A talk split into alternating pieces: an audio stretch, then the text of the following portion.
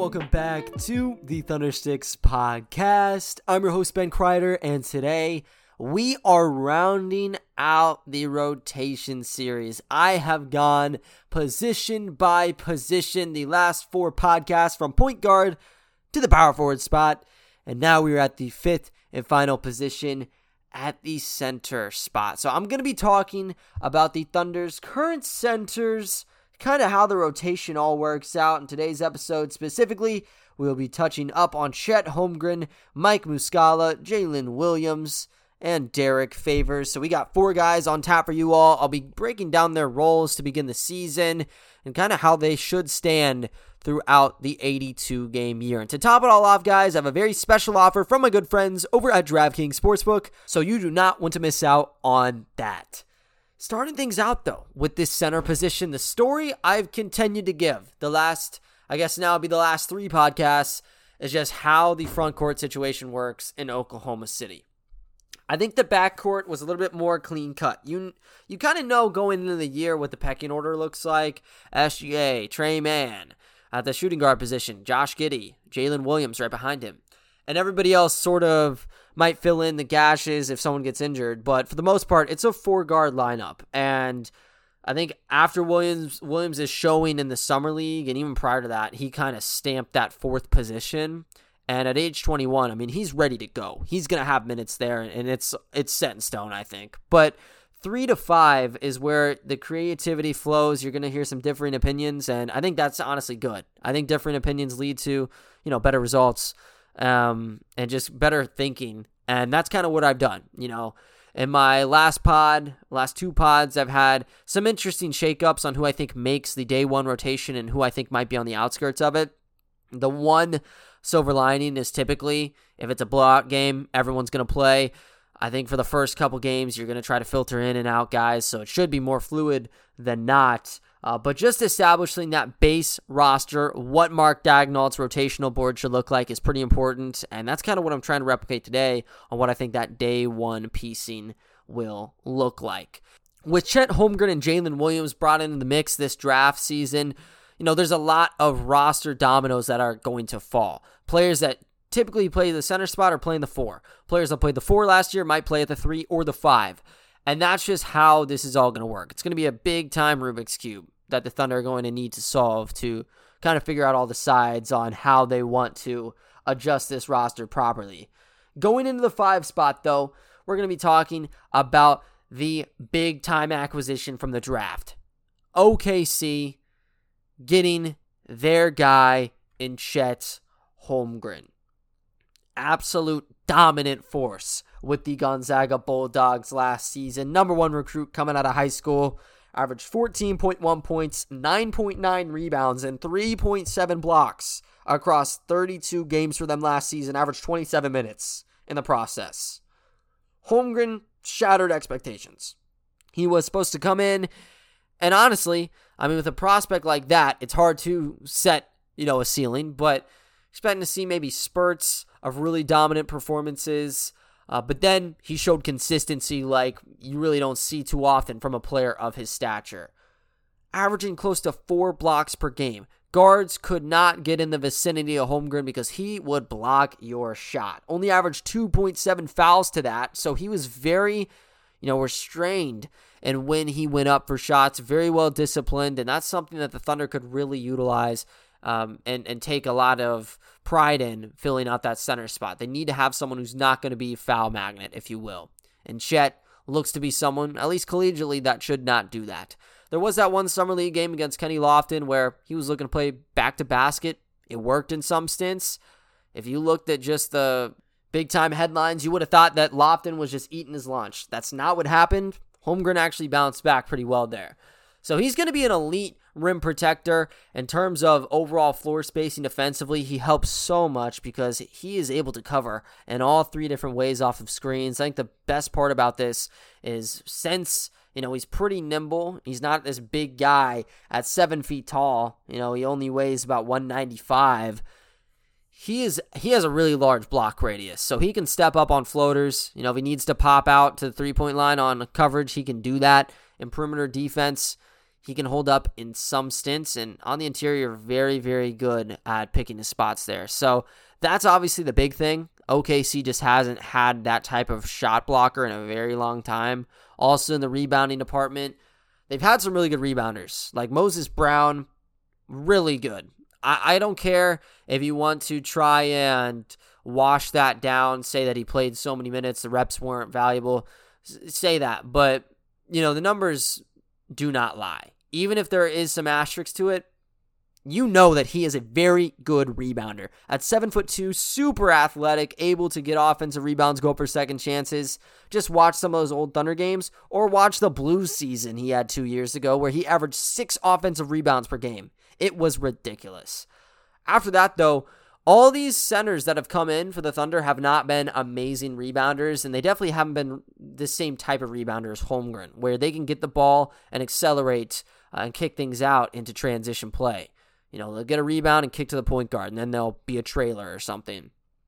Dynamic offensive player. That's what the Thunder need. And most importantly, he's able to stretch the floor out like I don't think any center has for the Thunder, at least in the same regard Holmgren was able to for Gonzaga and what I think he's able to do for the OKC Thunder. Setting that high ball screen, getting into position at the top of the key, get right into his shot. Confident every time he takes it shot 39% from distance last year for Gonzaga. In the Summer League, absolute money from downtown. His first game against um, the Utah Jazz. I mean, we're talking a 13 point first quarter, could not miss.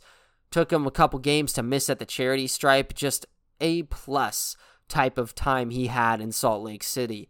And I think that's going to continue over meshing him around guys like SGA and Josh Giddey that really thrive off of having someone to pop out to or some lane to drive inside, it's the perfect fit for all three. And even to guys like Tre Mann and Jalen Williams, he amplifies their ability to attack the basket and kick it out. He's able to pop to the three point line too, and he has some on ball skills that are very, very special. So, he has all the, you know, check marks of someone who could have gone first. Paolo Banchero's look like a monster, and I do not, um, I don't hold anything against the Magic for not going with Holmgren there, because Paolo, it's hard to find a guy like him where it's 6'10, he's already coming into the league, 240, 250 pounds, where he is ready to drive inside, take your head off, absorb the contact, make the shot. I'm sure he'll be in the, the running for Rookie of the Year easily. With Holmgren, still definitely could be that. I think there's going to be big time games for him, and he's going to have the minutes within this rotation. I have him mocked getting 29 minutes for the OKC Thunder. This is one where it could easily fluctuate, where he could be averaging 30 plus per game. But I think for the most part, given his stature, given his overall fatigue, I'd imagine would set in. Having this healthy balance where he's not going 31, 32 minutes per game as a rookie might be the most beneficial thing. So I think from the get go, 29 minutes, give him a good spurt and see some of the bench unit as well. This is probably the best path of doing this. I tried looking at players similar to Holmgren to mock out what I think a minute production would be on an 82 game format. Kristaps Porzingis is someone that came to mind. He averaged around this in his first couple seasons, so I thought that this was likely the best bet in terms of overall comparisons. He's going to have plenty of games where he's dropping 30 plus minutes per game. If he's on a roll, you better believe he's playing 30 minutes. If someone else is in foul trouble, I'm sure he'll play overtime. And if it if a game's close, he's going to be on the basketball court, closing it out at the center spot. So he's going to have ample amount of time to showcase his skills. And I'm sure the teammates for the Thunder and the fan base alike are going to love to watch Chet Holmgren next season. I want to talk about the players behind Holmgren and what this overall rotation looks like in one second here. But first, I want to let you guys know about a very special offer going on with my good friends over at DraftKings Sportsbook. The action never ends at DraftKings Sportsbook, especially this summer. With tons of ways to bet on all your favorite sports, you can fuel your fandom and feel the heat of the season like never before. Plus, right now, DraftKings Sportsbook is giving new customers a risk-free bet up to $1,000. That's right. Make your first bet up to $1,000 and if it doesn't win, you'll get another shot to cash in. You can throw down on all the major action for baseball, golf, MMA, and more. Plus, with same game parlays, spreads, money lines, over unders, and props, your betting options feel endless. Always something new to bet on. Over at DraftKings Sportsbook, I'm always looking at the NBA um, games, of course, but no NBA in session as of right now. You can look towards the MLB and the uh, MMA. Those are always the go tos for myself.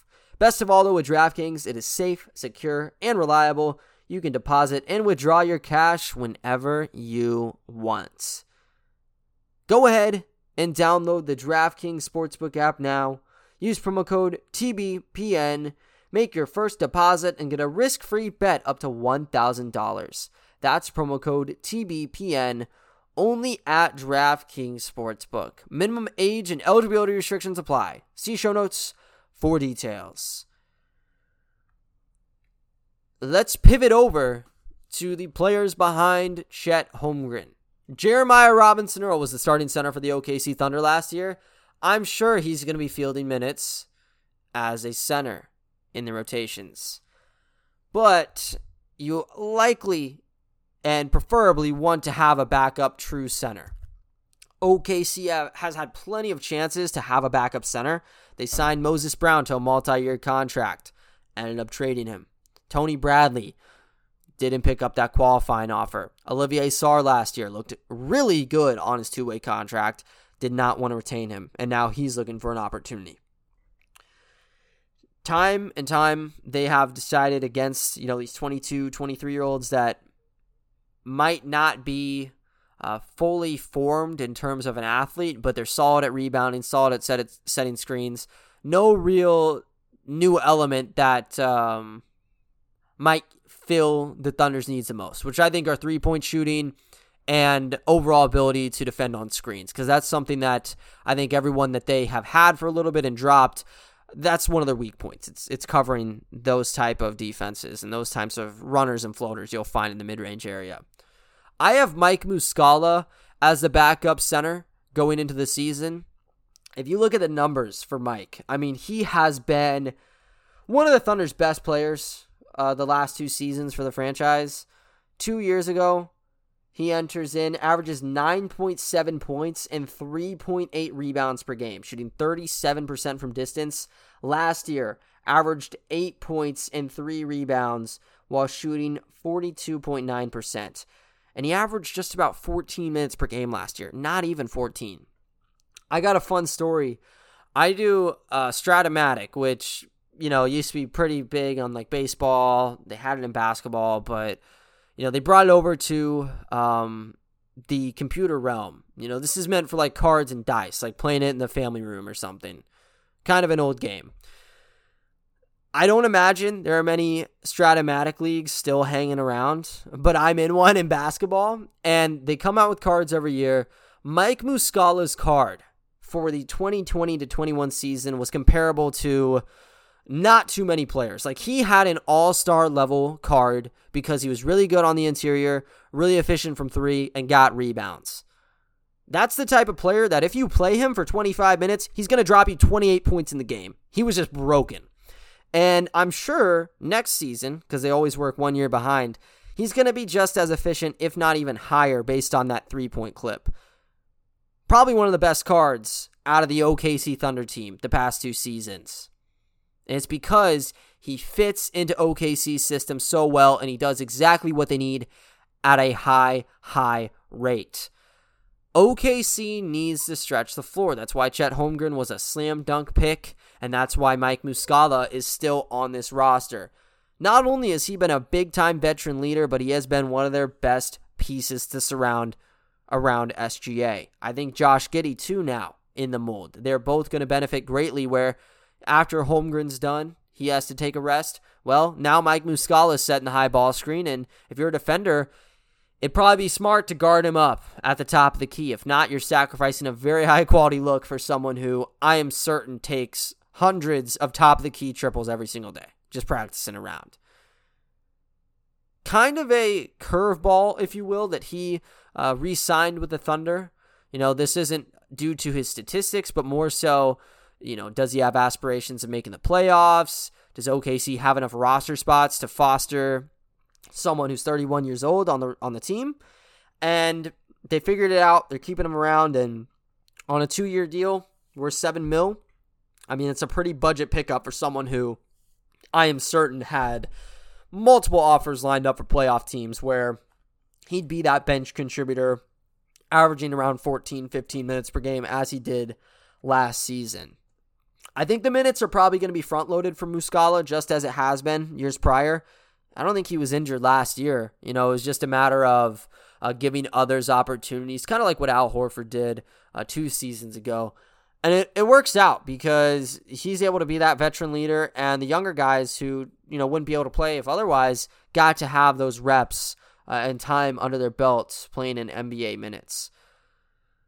He's going to come in and be that type of spark plug where even at the center spot, in eight minutes, he can get you double figures and he can change the tides of a game. He's going to force a coach to call a timeout, you know, in the in the first quarter off that first substitution, a couple games or two this year. That is for sure, just based on how refined he is in the areas OKC needs so much. Long term, you would hope he sticks around. You know, he's on a team friendly contract the next two seasons. After that, he's going to be 32, going on 33 years old heading into next free agency period, given the Thunder pick him up next year. And maybe he sticks around, kind of hanging on as that veteran type of piece where it's a minimum contract after after minimum contract, but it helps everybody. Really high level player, high level person. I mean, when you heard him talking in his exit interviews a couple years ago, when he first seemed like he would be gone, you know, he had that heartfelt message that he wanted to stay sticks around and was one of OKC's best players last year. He plugs in with anybody on this roster. I think if you're talking strictly who's the best pick and pop player, Mike Muscala is that for OKC. fact they can keep him for 3.5 mil a year is um, pretty, pretty bonkers. So he'll have minutes. Maybe he starts getting filtered out. And the player he'd get filtered out for would be Jaylin Williams out of Arkansas. Jaylin Williams is an energy type of player. Averaged near a double double with Arkansas last season 10.9 points, 9.8 rebounds, and he led D1 in charges drawn. Just an energizer bunny, if you will. They have a lot of fondness towards these types of players where they're putting their body on the line consistently. Lu Dort comes to mind as one where goes undrafted, they immediately pick him up. Next thing you know, he's suiting up for the Thunder, diving after loose balls, making insanely impressive defensive possessions. Jay Will's in a bit of a different boat because he's not a perimeter defender, he's an interior defender, but he still makes that impact, getting to the right spots and drawing charges. And that is going to really help out when he does make the jump uh, to playing consistently for the Thunder. I don't think that's going to be the case to begin the season. I think that he, just like Usman, might get a couple games if it's a blowout. But then, whenever November 5th, 6th, one of those days comes around and OKC Blue action begins, he'll be with the OKC Blue, likely starting for that team. And the reason you do this, I don't think there's minutes for him immediately with this Thunder group, number one. But number two, he does need to work on in particular the mid range game. What has separated guys that stay on this Thunder unit and guys that don't the last two or three seasons at that center spot have been if they're able to contribute popping. You'd think, well, Olivier Sarr shot pretty well from three. Why is he not there? I think that also falls on the floater defense. Jaylin Williams looks to be a more impressive defender just comes down to that shot, man. He was not able to hit many mid-range shots in the summer league last um, summer, I guess this summer, and just from distance in general, he didn't shoot many for Arkansas whatsoever. So that has not been a part of his game that's been revealed, uh, and that's something that will need to be revealed because you, I don't think you can put him on an NBA floor right now with SGA, Josh Giddey, and have him orchestrate the pick and roll. It's just not going to have a high success rate compared to others. And that's based on that range that he needs to kind of fine tune.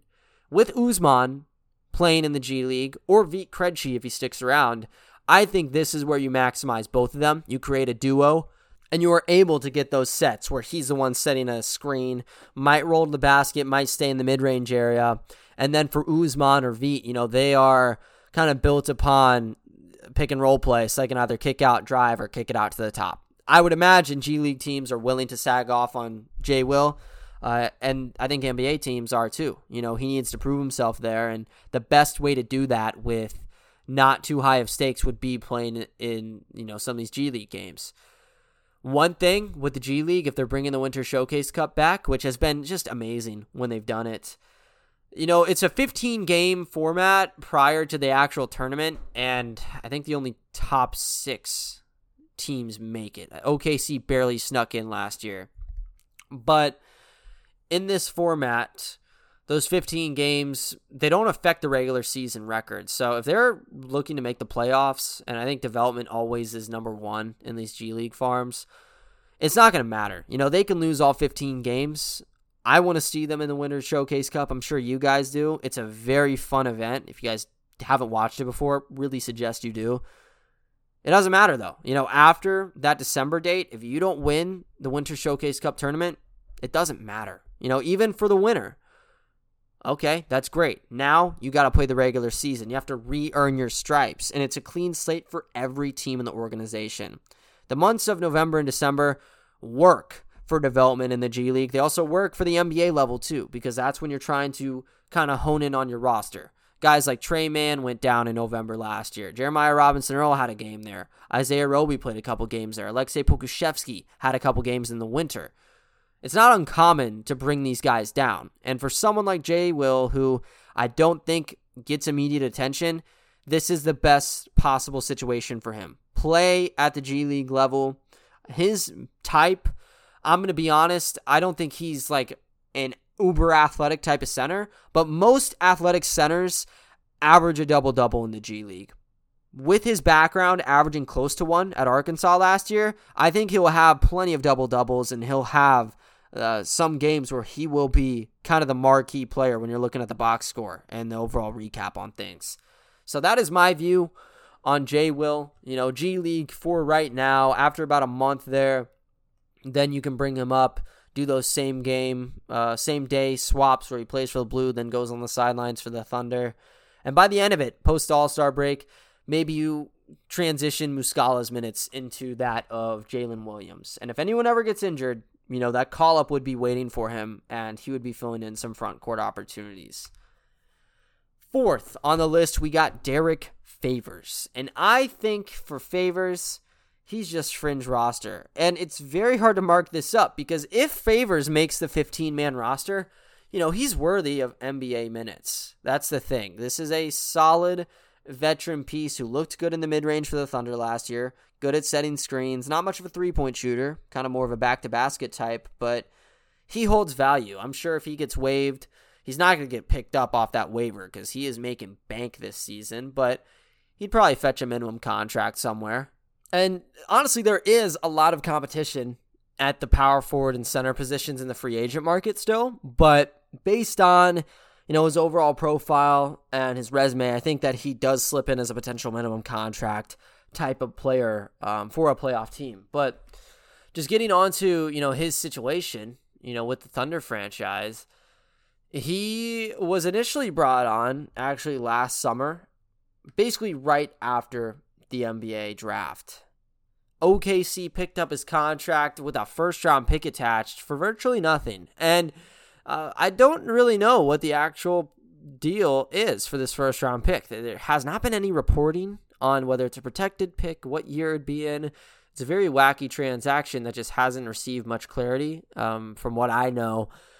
So the Thunder got something in exchange for this, and it might end in Derrick Favors being bought out when this roster crunch comes into fruition.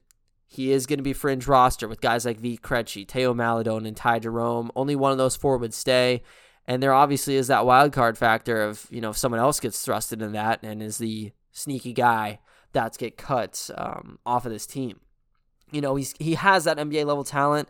I think in terms of fit, he's not the best for the Thunder right now because he's not spacing the floor out uh, uh, tremendously. He was still hitting from the foul line, which is good, but at age 31, you know, he's not doing the same thing that Mike Muscala is. I think he's doing much better in the role that OKC needs.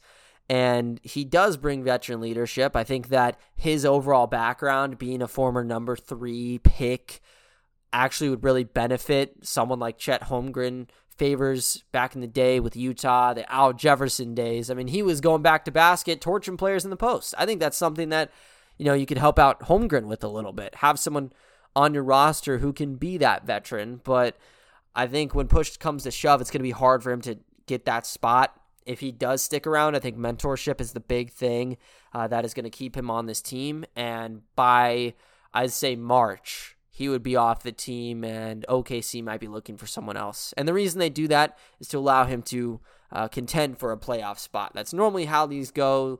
Kind of just a good parting gift to allow some flexibility uh, within the business. But that's how I view Favors. He has value, just probably not as much for this team. So he's likely going to get waived. If he does not, though, I still think he could sneak into the roster because he is an NBA level player still, and he can still impact the game with his rebounding ability, good screen setting, and um, adequate defense. I think you could coin that as. So that's kind of my breakdown on all four of the centers. I think that Favors is probably on the real outside looking in. Jaylin Williams is on the doorstep just waiting for that opportunity.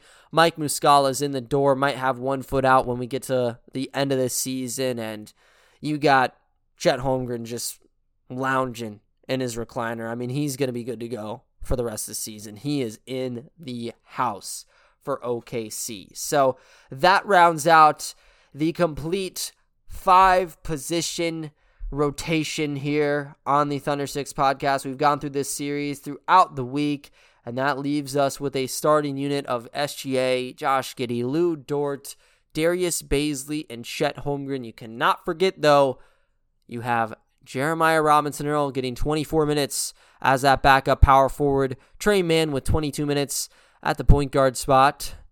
Jalen Williams with 20 minutes of his own. Kenrich Williams with 18 minutes.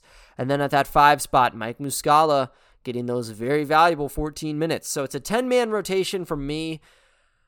Honestly, like I said, it's going to be a fluid rotation. So this is going to get bashed and ripped to pieces. Throw this in the shredder when uh, the games start coming out. But as of right now, I think this is pretty good to at least set the bar on what I think the expectations will be. Leaves out very crucial guys such as Aaron Wiggins and Aleksej Pokusevski. I believe they will get minutes in time. Just need to wait. I think the biggest scenario revolves around Darius Bazley and how he has his minutes brought to the table to begin the regular season. That covers every player from the roster. I excluded Exhibit 10 signees just because they're going to be with the OKC Blue, barring a crazy training camp where, you know, they exceed all expectations and get a two way deal, uh, maybe. But that is the current standing here. So make sure to let me know how I did on this, guys. If you had any suggestions, have, you know, maybe some takes you agree or disagree with, make sure to hit me up on Twitter. You guys can shoot me a tweet, DM me, whatever you would like on my Twitter at Ben Kreider, or go ahead to the pod's Twitter at Thunderstick Pod. That's going to do it for today's episode, guys. Thank you all for listening to the rotational series. If you haven't listened to all of them, make sure to rewind the tape. I went in depth on why I had all these minutes sorted out, so that might give clarity if you have questions. If not, always be sure to hit me up. Love to respond. Anyways, though, guys, that is going to do it for today's episode. I thank you all for listening, and I will talk to you all next time. See ya.